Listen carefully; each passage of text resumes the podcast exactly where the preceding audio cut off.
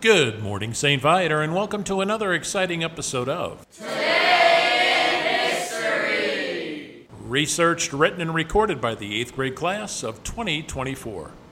Good morning, St. Vida, and welcome to another fun fact filled episode of Today in History with your favorite host, Michael. and Oliver. Today is December 13th. If your birthday is today, you share it with Taylor Swift, famous songwriter who was born today in 1989. I listen to all her songs. Also, if you were born today, you share it with Jamie Foxx, who played in The Amazing Spider Man 2, born in 1967. I love Spider Man. Today in 2019, Jumanji The Next Level was released. My favorite character was The Rock. Today in 1642, the first European reached New Zealand. In 1961, the Beatles signed a formal agreement to be managed by Brian Epstein.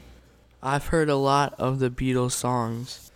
Today in 1972, the last human landed on the moon. I love astronauts. Me too. Today is National Cocoa Day. Today is National Violin Day. Joe Christopher, an American baseball player, was born today in 1935. My grandpa watched him back in the day.